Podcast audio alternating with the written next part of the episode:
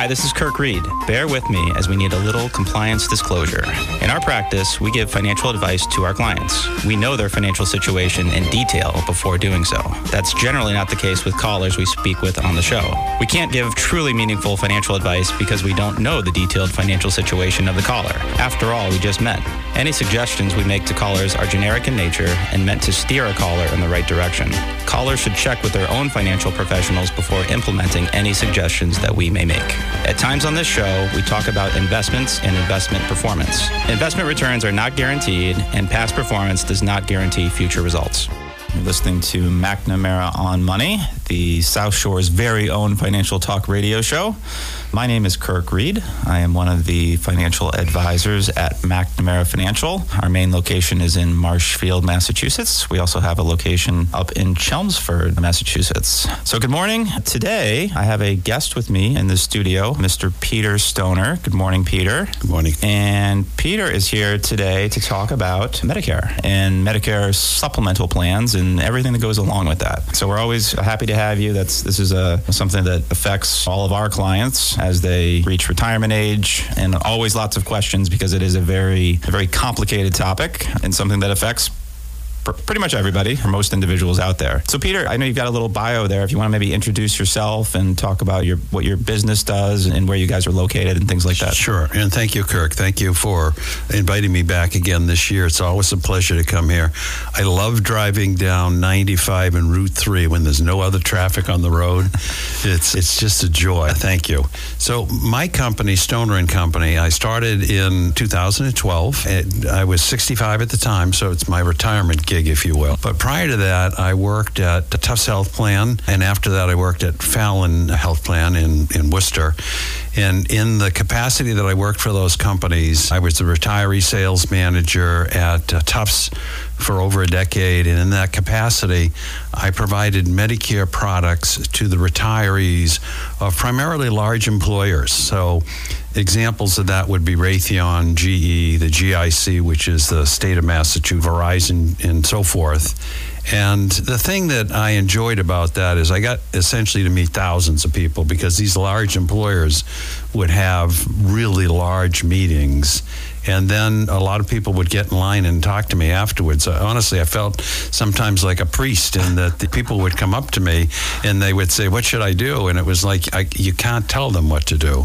You can tell them what the options are to do. And then everybody really needs to make up their own mind. And then later, I became the uh, director of Medicare sales at Fallon in Worcester. And after that is, is pretty much when I started doing Stoner and Company. And I did it because, and I've always loved this market. This market I got into almost as a mistake. I actually went to Tufts Health Plan in 1994 as a temporary employee. I had my own company for about 17 years, and it wasn't doing well. Well, and what was that? What was that business? That was a, a manufacturer of food service equipment. So okay. it wasn't anything remotely yeah, yeah. similar to yeah. what I'm doing Just now. Curious, yeah. And I went there, as I say, as a temporary employee. And my job initially was to call people who had signed up for a Medicare Advantage plan to make sure that they understood what they signed up for. and I found that's really no, nobody. You know, I'm sure nobody did. Yeah, it's boring. So I had to make a game out of it where I would see if I could do one more call than I did the day before. But also, you're dealing with a market at that point who were people older than myself at that time. That's no longer the case most of the time, but it was back then. And I found that it was fascinating. I remember talking to this one woman who was 100 years old for over an hour. And I thought, geez, I just blew my goal out of the water because there's no way I can do it now. But I found her fascinating. So I decided that I would apply for a job at Tufts in sales, which I did took them six months to get me the job, but it happened. And then I became the retiree sales manager there, and the rest is history.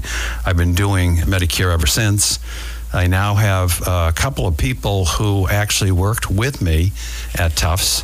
Kathy Barniak was the first person that I started working with. I've just recently added Paula Giokis, who actually was a colleague of mine in the retiree sales department. So I know her very well in terms of her work ethic and her determination. And with Kathy, it was a product knowledge and especially knowledge of provider networks, which is critically important. I've recently brought on someone else, Susan Galvin, who has been a broker, a commercial broker, for a long time.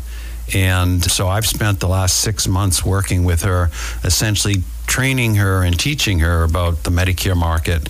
What are the rules? What are the regulations? What do we have to adhere to? Rules and regulations are top of mind right now because this is the first of the Medicare open enrollment. It actually starts on the 15th of October, but we can start talking about 2023 plans today. And today go into place certain regulations. For example, now nowadays, for next year going forward, starting today, we have to record all the calls that come in to us. And it's a sort of a convoluted mechanism that we're still trying to get our hands around where somebody will use a special number in the future to call me I don't even know what that number is yet. yeah. And there will be a recorded message. It's the kind of setup, frankly, where I do call that line and get that recording, I'd probably hang up. so I just want to tell people that's we have to do that. Those are the new rules. We then have to read a disclaimer. Frankly, I blame Joe Namath. He's been advertising for years, generating all sorts of demand. You don't know what company he's representing. You don't know what plans he's representing, but you do have a toll free number to call. And what you essentially get after calling that number is a call center. And call centers can be aggressive, and you're not supposed to be aggressive in Medicare. Or, or any sales uh, sales function for that matter. But, but yeah, it's not doesn't sound like a great experience there. No, really isn't. So just a warning to everybody: the rules have changed. It's going to be a little different. It's going to be difficult at first. I think, like everything, we'll learn how to do it and we'll proceed accordingly. Now you're located in Wellesley, is that right? I'm in Wellesley. Yep. Paula is down the Cape. Kathy is in Lakeville. Susan is in Needham. Okay. And I left off George. George is in North Andover. I think it's North. I always forget North or okay. or Plain. It's one of the Andovers. So we're around in different places. So if somebody needs us to actually go and visit with them, we're ideally suited to do that. You can do that. Yes. You can make house calls. Absolutely. So why don't you, I know this is the radio, and but if you want to want to give out your contact information as far as the old phone number uh, sure. or the website or whatever sure, that is. Absolutely. Yeah. Thank you. So the name of the, our company is Stoner and Company. Our website is stonermedicare.com. Our telephone number is 781 431 7550. That's the main number, and I can connect you to anyone else who's working with us. As Kirk says, we are located in Wellesley. Full disclosure, that's my home. So home know, office, home office. That's a big deal nowadays with everything virtual. Pretty common. Pretty common now. It wasn't so common when I started doing it. And in fact, that first company I had, I also had that out of my house. So I had a company in my house as far back as 1977.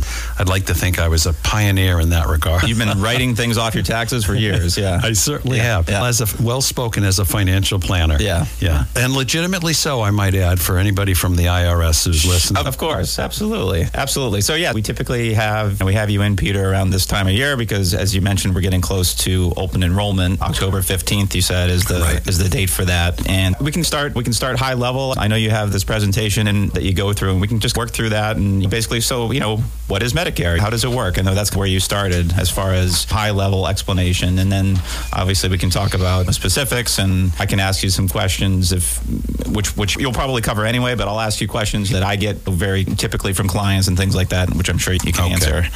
So typically when I do a sort of a Medicare 101 seminar, I talk about things like what is Medicare and how does it work? How can you enroll? How can you enroll is critically important. I get a lot of questions about that. People inevitably will call me prior to their 65th birthday. They've heard or they've read that if they don't do something, they're going to be penalized. Right. More often than not, that's not the case. Just to be certain, if you work for a company with 20 or more employees, and you're getting your coverage, your health coverage through an employer, you do not need to sign up for Medicare. Now, that said, I tell people Social Security would tell you that it's wise to sign up for Part A of Medicare.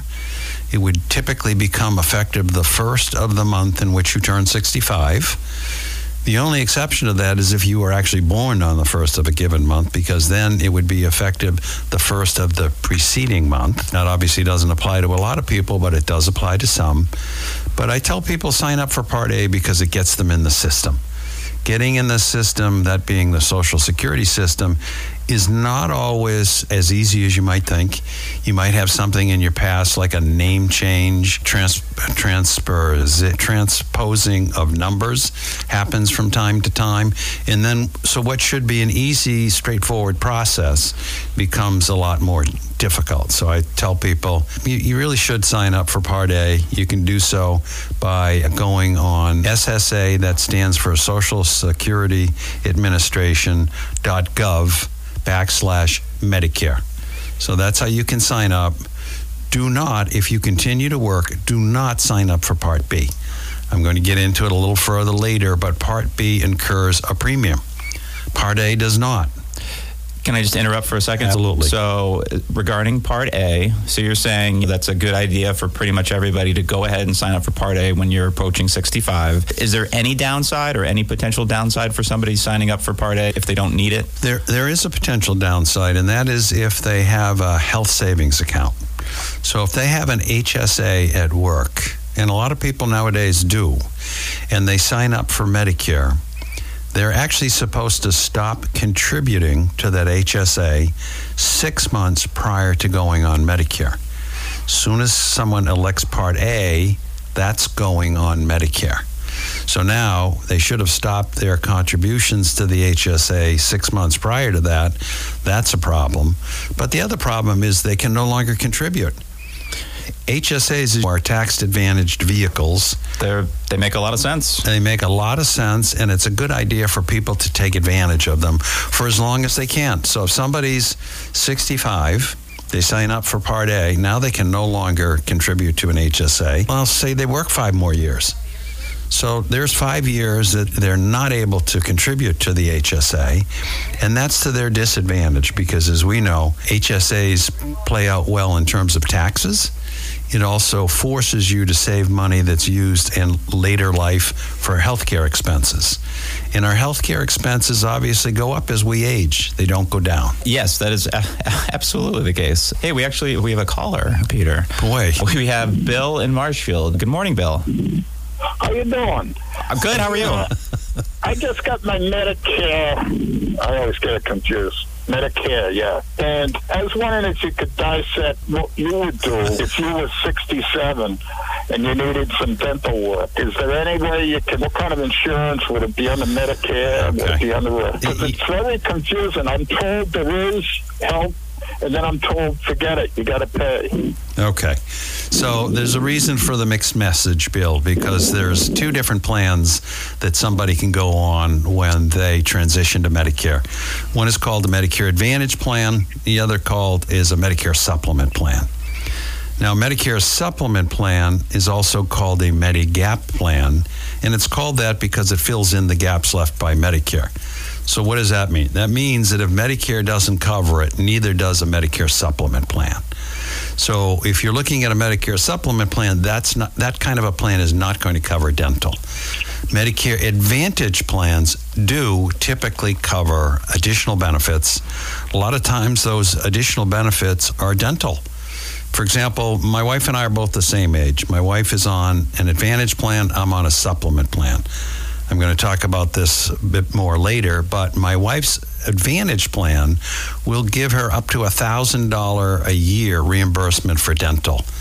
And that's found money. So it doesn't uh, essentially cover dental, but it will give up to $1,000 reimbursement, which is terrific. I tell people, other than that, dental historically has not been a good value once somebody turns Medicare eligible. And the reason for that is because now you're no longer part of a group, you're an individual. So, underwriters, when they determine what the premium is supposed to be, if you're part of a group, they can amortize that risk over a bunch of people. When you're an individual, they know that you're taking dental because you need it. It's not a question that your expenses are going to be offset by somebody else who doesn't use any dental at all. It's if you go to the dentist, they know that it's going to be expensive. As a result of that, over the years, I found that dental is usually a $50 a month premium for individuals. And then typically they cap that benefit at $1,000. So, on the one hand, you're incurring $600 a year in premium. And on the other hand, you're getting a maximum of $1,000 back. I don't view that as a good deal. You're better off with the advantage, in other words. I didn't say if that's your focus, if dental is your focus, then that would be a better value for you. Now, there's pluses and minuses to those two types of plans. I'm going to get involved in that a little later. But if All that. right, I'll be listening. Okay. That's all we can ask. Yeah, it's a maze. And yeah, when you get old, you read stuff and you go, what did that say? You know, it amaze it's surprising, Bill, that you mentioned that it's a maze because on my business card, that there's a picture of a maze. Uh-huh. And our tagline is "Let us be your guide through the Medicare maze." So, thank you for bringing that up. Thank you. Th- thank you, Bill. Good, great question. Okay. So we were talking about HSAs. And, Yes. And so you wouldn't take Elect Part A when you turn 65 if you want to continue to contribute to an HSA. So Part A makes you ineligible to contribute to an HSA, and you said it also it's retroactive six months. you should stop contributing six months prior. So technically, should you go back and remove those contributions if you did it? It, would ultimately be required. Okay. Ultim- uh, uh, otherwise, you incur a penalty. Okay. So you want to obviously avoid the penalty. So I, okay, so another question on that topic: If you have a married couple Yeah. and let's say the husband is 65 Okay. and he's still working, but his spouse is 55. Okay. And she works for a different company All right. And she carries the health insurance for both of them. Okay. And she has an HS. Is she still eligible to contribute to the HSA if he signs up for Part A? She is. Yes. Yes, okay. But not him. but not him. So everybody's an individual, and she's got her own health coverage through her own employer. She can, contri- continue to do that until such time as she transitions to Medicare. Because he wouldn't he wouldn't be contributing to it anyway because it's it's for her it's through her health insurance. But she that does not preclude her from continuing that It does that not. plan. Okay. Exactly. Thank you. exactly right. That question has come up came up actually recently from a couple of my clients. The other thing that we're going to go over today is when can you enroll or change plans? So I mentioned today is the first day that we get to see what the 2023 plans look like. And the middle of the month, October 15th, is the first time that you can actually enroll in one of the new plans for next month. And we're also going to get involved in the two types of Medicare plans. Medicare Advantage plan and a Medicare Supplement plan. So I mentioned years ago I worked at Tufts Health Plan. One of the things I did before I was the retiree sales manager is I actually used to do presentations in the field, going all over Massachusetts. And at that point, you have to, that presentation had to be approved by Medicare. So it was a script, and you had to stick to the script. And I can remember, and you have to tell people we can't take any questions. And you told them that because you didn't want to disrupt the script. And okay, we would do the presentation, and at the end of it, almost invariably, the first question would be So, what's the difference between a Medicare Advantage plan and a Medicare Supplement plan? And I used to cringe every time I heard the question because the presentation dealt with that exact subject. So, what I want to make certain of today is that you, all you people, understand the difference. What are the basic differences between the two types of plans? It and I've I've done this show with you for a few years, Peter, and I've attended your your seminars that we hold, and I and I and when we go through it, it makes sense. But then six months later, I'm like, what did he say about Right. about this? And Right. is there are a lot of moving pieces, and There are it's, a lot of it's moving complicated. pieces. Yeah, it is. Uh, we we have just a couple of minutes before break, but we, we can continue on for another minute or two. Okay. So the next thing I just wanted to touch on briefly is so what is Medicare and how does it work? So I think people know for the most part that Medicare is a federal government insurance program, primarily for people who are 65 and older.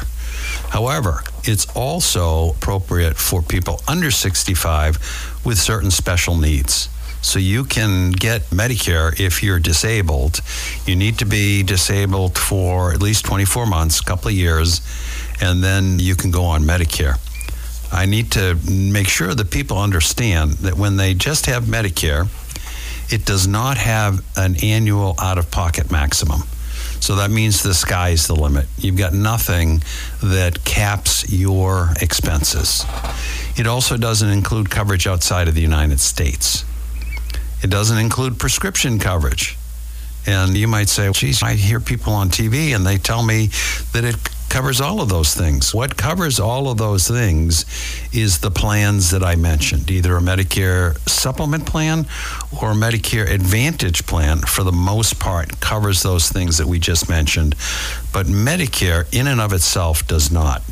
Using Medicare as your primary insurance allows you to use any primary doctors or specialists who accept Medicare without a referral and access to the hospitals of your choice. That's one of the big differences that we're going to get into a little later between an Advantage plan and a supplement plan.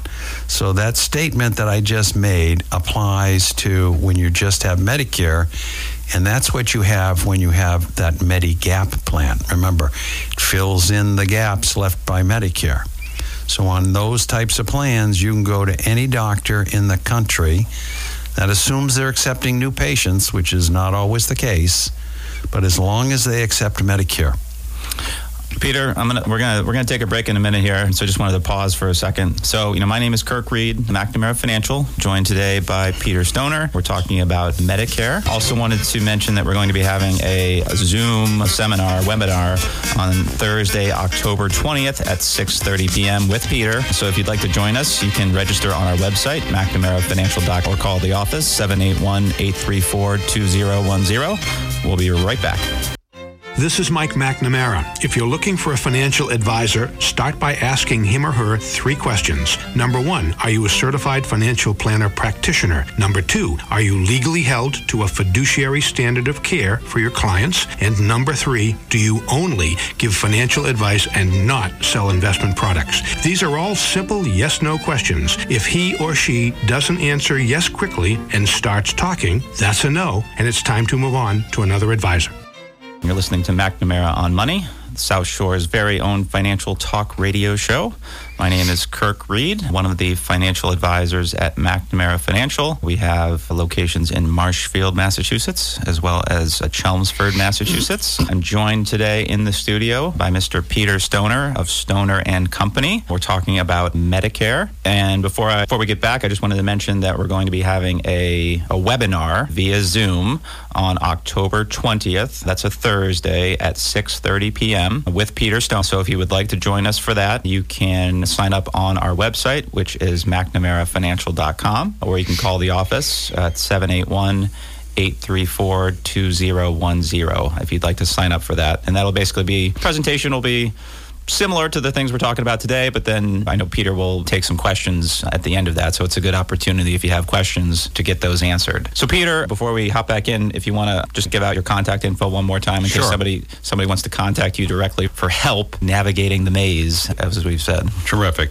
My telephone number is 781 431 7550. Our website is stonermedicare. I do have a new telephone number, new as of today. I don't even know the number yet, but it's been essentially assigned because the Medicare has a new rule that starts today where all calls to Medicare advisors have to be recorded. And as I mentioned earlier, I thank Joe Namath for that because he's generated a lot of calls, and I think some corners may have been shaved in what went on. As a result of that, we are all subjected now to an additional layer of scrutiny, and the calls that will come to me ultimately will be recorded. That's the new rule.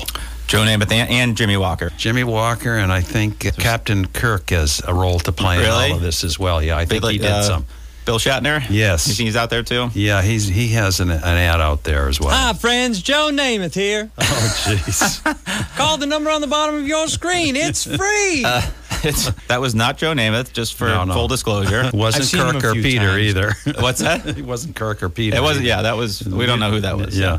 Thanks, Tim. Oh, you're welcome. Peter, this, and I just, because I know you have this highlighted on the bottom of your bio, which you haven't mentioned yet. And we haven't really got into the supplemental plans, which is, that's really your business, right? Is, help, is helping, helping people understand Medicare in general. But then if somebody wants or needs to purchase a supplemental plan, that's, that's really what your business does, is helping mm-hmm. them, connecting them with the right one, with the right, because there are several options and it's, and, and it's very complicated and and maybe you could just mention about how how you get compensated uh, Okay, for, so for doing that So I am a consultant primarily for large companies, and I do charge a fee to them. But when people call me individuals, I act as a broker. And as a broker, I am compensated for business that I place. So one of the new disclaimers that's important, so I'm glad you brought it up, is that I represent most plans in the market. I don't represent all plans. Typically, when I show comparison, I include p- plans that I don't that I don't represent because I believe that people should get a full picture of the market. unbelievable i love it Yeah, just I think it's essential because typically, if I don't include it, t- people ask me, and then it looks like I'm trying to hide something. Sure. So I just address it right up front. I don't, and then the email that I send people, I tell them I don't represent this plan. I've taken their information off of their website, et cetera. But I want them to see a full picture of what's available in the market. My disclaimer says that I don't show them all because that's what I have to say. The, but anyhow, that's all I'm going to say on that subject. well no and that's we appreciate that okay so you started you- I mentioned you were talking a little bit about how you can sign a little bit earlier if you have a disability more than two years Yep. and then I think it looks like you're going to maybe get into part A in, in a little more detail oh, I am. if you'd like to do that Yep. yeah so go ahead So I'm going to talk about the two parts of Medicare. I mentioned Medicare Part A earlier. I also mentioned Part B. Part A is hospital insurance. So this is the piece that most people sign up for when they're turning 65. The nice thing about it is that it doesn't incur a premium. So it's a zero premium. And that's because most people have contributed to Medicare for at least 10 years. So in Medicare speak, that's 40 calendar quarters.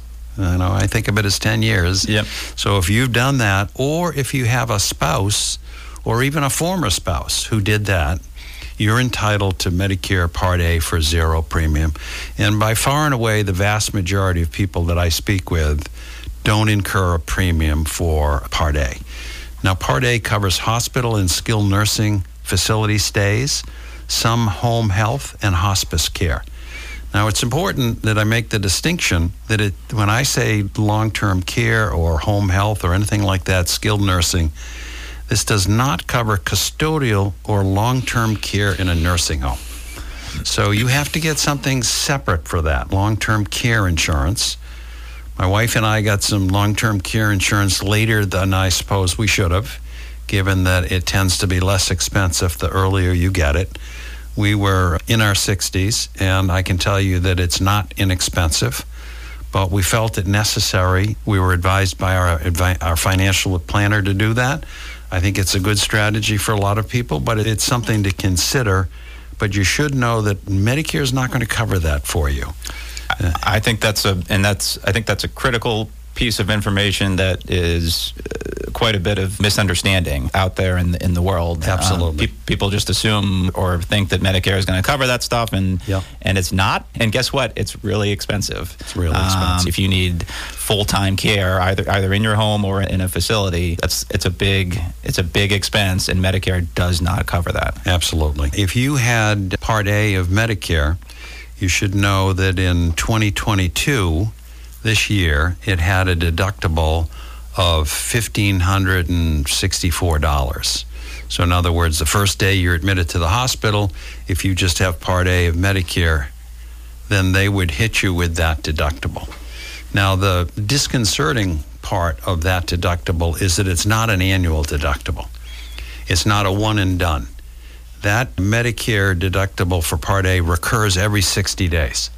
So if you're admitted to the hospital, discharged, and readmitted 60 days or more thereafter, you incur that deductible all over again. Now, that deductible for next year is going up slightly to $1,600. So it's a $1,600 cost. Again, it can be renewed every 60 days. Theoretically, somebody could get hit with that multiple times a year. Now, and the reality of it is, most people that get hit with that multiple times a year are in advanced age. For example, I remember my father died when he was 92 and he stayed away from hospitals his whole life. He didn't want anything to do with them. When he hit 91, at some point he couldn't avoid it anymore. So he was going back and forth to the hospital. You'd take a fall, this would happen, that would happen. But fortunately, he had good coverage. I did not supply it to him because I didn't want to get involved in that. Because I knew anything that went wrong was going to be my fault and there would be additional consequences to pay. Just if you sell a car to somebody. Yeah, absolutely. Yeah, you want to make darn sure yeah, that car is in great working order. yep. But in any event, I just bring that up because that's typical. That happens. But early on, we ter- tend not to incur that a lot. So you have Part A, doesn't cost anything. You have the deductible. The other part of Medicare's Part B. So Part B is medical insurance. Covers medically necessary services, some preventative services like doctor visits, lab tests, outpatient hospital care, and durable medical equipment. Now, significantly, Part B does incur a premium. Interestingly enough, that premium is going down slightly for next year. Really? It's going down to $164.90. It was 170 this year, right? Yes. So it was one, uh, yeah, 170 and 10 cents. Okay, 170 and 10 cents this be- year. So it's going down. It's going down. How often has that happened that it's gone down? It happens very infrequently, but one could suggest that it went down because it went up too high this year. Okay. So this year they were supposed to have included an Alzheimer's drug in Part B, and as a result of that, they were charging more to offset the cost that would be involved in providing that prescription. They never provi- provided the prescription, Okay.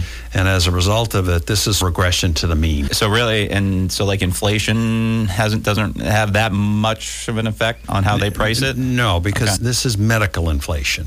So the inflation that'll come later in the Social Security payment w- will be much more impactful than what we see here. Interesting. So this is an actual reduction in premium.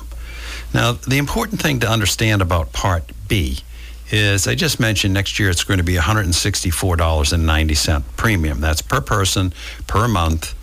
Now, that's for that applies to 70% of the people in the country. So, what about the other 30%? Mm-hmm. The other 30% have been categorized as quote unquote high wage earners. So, they make over a certain amount of money. And next year, the benchmark for a single person will be 90, $97,000 of what's called modified adjusted gross income. That's for a single person. For a married couple, it's twice that, or $194,000. All right, now you have to explain. You, can you do the math for us for what MAGI is, Peter? That's called. I'm just kidding. Ma- okay. I, can. Oh, you uh, can. Okay. But I don't want to. Okay. All right. I'm and, not the, gonna. and the reason I don't want to is that what I try to do is to simplify the process. yes. That's a can of worms. And once you get involved in a can of worms, it gets complicated and you lose people. What I like to do is I like to hit them with the high points because I want them to remember it. And MAGI, I can guarantee you they're not going to remember. But say, so say the numbers one more. So for a single person, a single filer, Ninety-seven thousand if, dollars. if their if their MA if their modified adjusted gross income is over ninety seven thousand, Right. they're going to have a an extra premium They're going to have an additional premium for Part B, for Part B. and they're also going to have what's called an IRMAA, an additional charge for Part D. For Part D. So Part D is the premium piece of Medicare, the government subsidizes Part D. And the belief is, and I don't disagree with it, that if you're subsidizing something and somebody's making a good amount of money, then they feel that it's their obligation to claw back some of that money. And so they can distribute it amongst people who need it more. And that clawback, if you will, increases with income. So that yeah, so that number that you mentioned, that's just the first level. That's the first That's the tier. first tier. That's the bottom tier. Yep. It could go up. So the bottom tier is $164.90 next year. If you're in the maximum tier, it would be almost $640 a month. which is pretty, yeah, Very difference. substantial difference. And can you tell us what the income levels are for, for that premium? So on that one, you have to have income as a single person of over a half a million dollars. All right, so that's a big number. That's a big number. And as a married couple, you need to have income of $750,000. So in that case, it's not twice the number as it is in all the other brackets. Okay. They at at three quarters of a million dollars, they'll start charging you that highest amount And then it looks like there's three or four sort of intermediary tiers there. in yeah. between. Yeah. And what happens a lot, frankly, is that so somebody will retire, and then they'll get a buyout, or a business owner will retire and sell his or her company, or somebody will uh, sell a home, and all of a sudden that gets shown in your MAGI, your modified adjusted gross income. So there is a form where you can contest that. So let's say you sold a home in, first of all, the government looks back two years. So in 2022, they're looking at your 2020 tax return. And let's say you, you, you retired in 2021. So now here we are in 2022.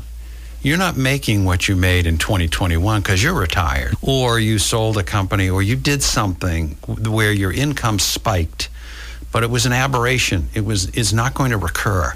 It happened then. It's not going to happen this year. So you can contest the charge of the government, and you can contest that on a form that's called SSA. Again, that stands for Social Security Administration dash 44. And I've mentioned this before. Yeah, I know. You, I know. There's some mnemonic. Yeah. You- some- yes, yeah, there is. yeah. I always remember Leroy Kelly, the running back with the Cleveland Browns. Right.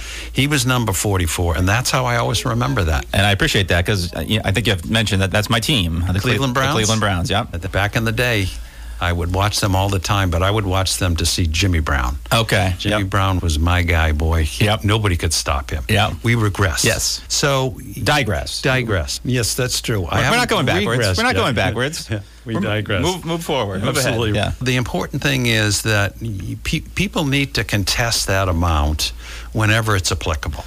So, for, say for example, this year they're going to make a certain amount of money. Next year they're going to make even less. So they can submit that form this year with what they project to be their income for this year. Then in January of next year they can resubmit that form and essentially put in the new figures because it's not uncommon that those figures come down progressively as they no longer are doing consulting work or something. And as a result of that, they can contest that as many times as is appropriate. So that form, the so the SSA 44-44, how do they submit that? Or does, does it have to go through their accountant? Do they do that directly to So a lot of times an accountant will come into play because they're the ones that can certify the numbers. But they send it when you get a notice that you're going to be charged extra money. That's when you can test it. And yeah, because they're looking back two years ago, which which theoretically you were maybe working, and now maybe, maybe you're not, and so that that probably quite often A lot. Yeah, a lot happens a lot. Yeah. So that that's one of the things that I do for people is I send them links to all of this stuff. That's one of the links I always include because only 30% of people nationally are high wage earners, but a very high percentage of my clients fit that profile. And as a result of that, I automatically send out that form because otherwise they think, well, I've got to wait two years. And if they wait two years, I'm told that the government will make those payments to them retroactive. But I, I'm from Missouri on that one. I, I want show me, Uh-huh. and as a result of that, I encourage people to be proactive. Sure. Yeah, no, I've. I think I, that's another one of those things that people they know about that two-year look back, but they don't know about that form and the fact that they can contest it. Exactly. Uh, so that again, that's another important piece of information. The other important piece that people need to realize about Part B is it has that premium that we've mentioned. So if you're working for a company with 20 or more employees, and that fits the vast majority of people, you don't have to take Part B. And so you don't have to incur that premium. And yet, A number of people that I've talked to over the years have done exactly that. They've read somewhere or somebody's told them if you don't take Part B when you turn 65, you're going to be penalized. But if you have what's called alternative creditable coverage through an employer group, you do not have to take Part B because you can still have access to the uh, plan at work. Now, sometimes people will take Medicare A and B because their plan at work is not that rich. Okay. Or the employer is not making a very high contribution.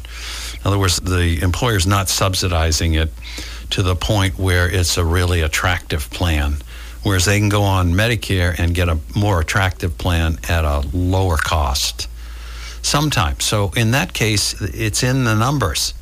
So I do a lot of analysis for people about okay, you pay whatever at work for your policy, and you have this deductible and you have these copays and so forth. This is what you could get under Medicare. And if the math says that it's a good value, then it's worth a conversation.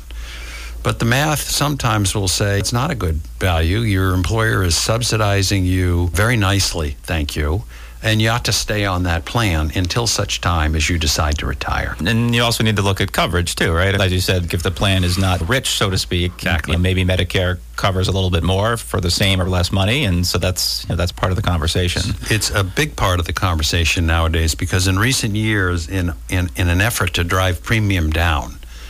The health plans have put more and more deductibles onto the plan and higher deductibles as well.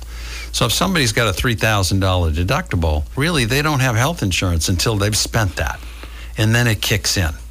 Whereas Medicare can kick in dollar one sometimes. Can you talk about so if you're a married couple, right? And if somebody's covered through the spouse that has that with the 20 or more employees, they can. Uh, how does that work? I usually in, I, I encourage those people to stay on their corporate plan. Usually, again, I'll look at the numbers but usually they need to they they can't abandon that health plan and keep their spouse on the plan.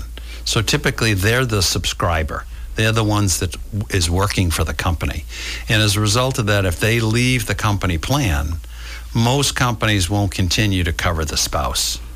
So then the spouse could go on an individual plan, but again, usually the company is subsidizing that premium to some degree. So it's usually a better value to wait until their spouse reaches 65 as well, or until such time as the person, the employee, retires. So just to be clear, so if I'm say I'm turning 65, yep. and I'm no longer, but my spouse is still working, yep. and I'm on their health insurance plan, and their company is 20 or more. Okay. I don't have to apply for Part B. You don't have to. You I can, can stay on, can my stay spouse's on, plan. On your spouse's yeah, plan. Okay. But in that case, usually it is a better value. Okay. Usually it's a better value because sometimes it's a 50 50 split between the subscriber and the spouse. But more often than not, the spouse is paying when you're looking at an individual policy through the companies. Right, plus one, yeah. Yeah, they're paying more. So most of the time in that situation, it's a better value to go on Medicare. Okay. All right. So the other thing about Part B is so Part B has an annual deductible. So unlike the Part A deductible, it's a one and done kind of thing. And again, this deductible is coming down next year. It's coming down to $226. Now, you incur that deductible as a result of a doctor visit. Again, it's Part B. That's the part that covers doctor visits. Usually that doesn't apply to like wellness visits. So, for example, I'm on Medicare personally. I'm on a Medicare supplement plan, so I'm responsible for that deductible. And I went to four different doctor visits until I was finally charged that 200. It was a little less than, but before they charged me the deductible. And that's because I had some minor shoulder surgery, and that triggered the charge for the deductible. So again, the the income benchmarks are substantial. You can you can Google Form SSA uh, 44. Hut, hut. Oh, You're right. That's it. That's it. Leroy Kelly's off. So you can Google that form and you'll see the benchmark. So you'll be able to see where you fall in and how much your charges are going to be. Okay. Now, the next thing that I want to talk about is enrolling in Medicare. So you're automatically enrolled in A and B of Medicare, but only if you're collecting Social Security benefits before turning 65. So that used to be relatively. A lot of people used to take their Social Security benefits when they hit 62. But that's back in the day when the retirement age was 65. And people weren't living as long. People were not living as long. And in fact, when Medicare was introduced in 1965, they had no idea at that point that people were going to be living as long as they, they are. Right. So they stay on Medicare substantially longer than they did back in the day. But in any event, so it used to be that it, the retirement age was 65, and they've been changing that over the years so that I'm not an expert in Social Security, but I believe the the vested uh, at 100% is now 66 and four months or 66 and six months, something in that general ballpark. Yeah, for yeah, it depends on what year you were born, but yes, Right. for, for a lot of the people retiring now, it's about that Right. point. Yes. So as a result of that, people generally work until that time. So I find a lot of people that will keep working until they're eligible for their 100% vested with Social Security. Some people wait until 70 because the Social Security benefit conti- continues to appreciate from 66 to 70. So in any event, automatically enrolled doesn't happen much anymore because I don't see people taking Social Security at 62 much anymore. You're not automatically enrolled in Medicare A and B if you're approaching 65 but you're not receiving Social Security benefits. So at that point, when you are approaching 65, that's your initial election period with Medicare. And that's a seven month window. So it's three months before the month in which you turn 65. It also includes the month in which you turn 65 and seven months thereafter. So that's Seven no- months after, or three months after. I'm sorry. It's a seven month window, three months after. All right, we got to take a break. Just wanted to mention the seminar one more time. Thursday, October 20th at 6:30 via Zoom with Peter Stoner. If you'd like to join us to learn more about Medicare, call the office 781-834-2010 or McNamaraFinancial.com. Uh, we're going to take a break and we'll be right back.